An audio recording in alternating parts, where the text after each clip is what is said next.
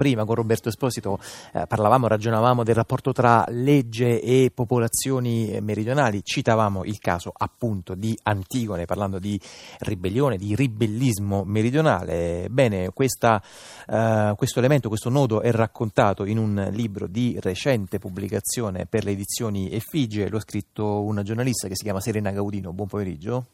Salve, buon pomeriggio. Benvenuta Zazà, il libro è Antigone a Scampia. Gaudino, un libro che mi sembra sì, naturalmente racconta Antigone, racconta l'esperienza di un laboratorio di un anno, della durata di un anno, con 50 donne di Scampia che si sono riunite per ascoltare appunto la storia di Edipo, di Tebe, di Creonte, dei morti ammazzati, ma mi sembra sia un libro che intanto c'entra moltissimo l'attualità. Le chiederei di eh, cominciare da questa sollecitazione, da questo nodo.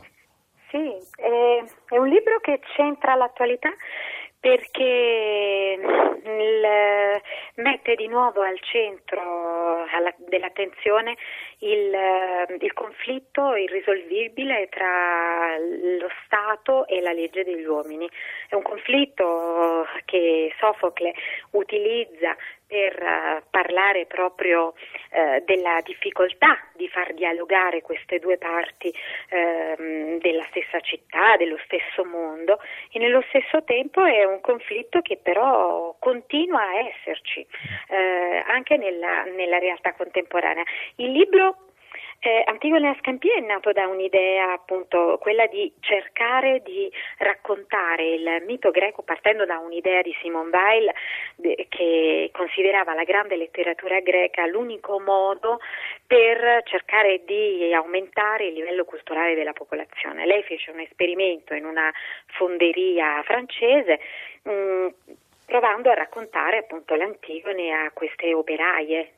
Ecco, io partendo da lì, eh, insieme a altri collaboratori, naturalmente anche direttamente su Scampia, eh, ho provato a raccontare a queste signore senza aspettarmi nulla, solamente per cercare di capire fin dove loro potevano arrivare e riflettere sulla loro condizione di vita. E loro hanno cominciato ad ascoltare questi, questi racc- il racconto di Antigone, di Tebe, naturalmente abbiamo parlato di Edipo, del primo ciclo, di Edipo Re, di Edipo mh, a Colono, della morte di Edipo. Eh, e loro hanno cominciato a raccontare, e poi improvvisamente hanno, mh, hanno cominciato a, a, identificarsi in Antigone. Quali hanno sono state ma... appunto, sì, le reazioni rispetto alla storia di una donna che sostanzialmente unica, sola, si erge contro il re, contro la legge e va contro appunto l'ordine costituito? C'erano reazioni di, di coinvolgimento, di identificazione, di, di distanziamento? Mm. Di coinvolgimento, di reazione e infatti da lì poi è nata una riflessione molto interessante, sinceramente. Molto interessante perché le donne si sono identificate in Antigone, però noi consideriamo sempre Antigone come un'eroina, no? Tutti dicono ah, Antigone eroina, però Antigone si identifica moltissimo con le donne che normalmente se succede qualcosa vanno contro lo Stato. Mm. Perché Insomma, per intenderci, le donne che per esempio scendono in strada e spesso eh. a, a, inveiscono, attaccano per esempio le auto della polizia o, o eh, proteggono sì. criminali durante un arresto. Mm. Certo, perché Antigone è quella che difende la legge degli dei e quindi la legge, eh, la legge della, dell'amore, no? della persona, della famiglia. Antigone è la custode della specie, la custode, come del resto sono le donne. Il problema è che però Antigone si schiera contro uno Stato. Allora ci siamo chieste, ma chi è Antigone?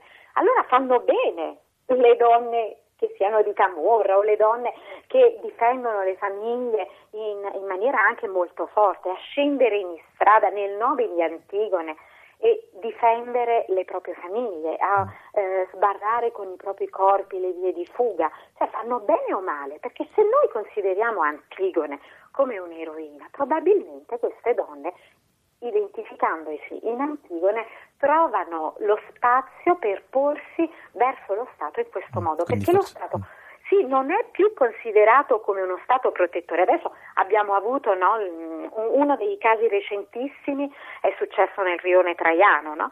Subito lo Stato, la prima cosa che hanno detto uh, dove sta lo Stato, che cos'è, perché non ci protegge. Dove eh sì, in effetti poi sono, sono, questioni che hanno a che fare poi in realtà con il confine, con il tentativo di tracciare un confine tra il bene e il male, che appunto sono spesso invece molto, molto labili. Dunque io uh, intanto ringrazio Serena Gaudino per questo racconto di questa esperienza di Grazie. questo laboratorio teatrale eh, a Scampia, Antigone a Scampia, lo ricordo, pubblicato dalle edizioni Effigie, ricordo anche altri titoli di questa bella collana che si chiama I fiammiferi, scritti insurrezionali di Antonio Moresco, come ho preso lo scolo di Tiziano Scarpa, che appunto sono tutte eh, notizie, tutte note bibliografiche rintracciabili in eh, rete.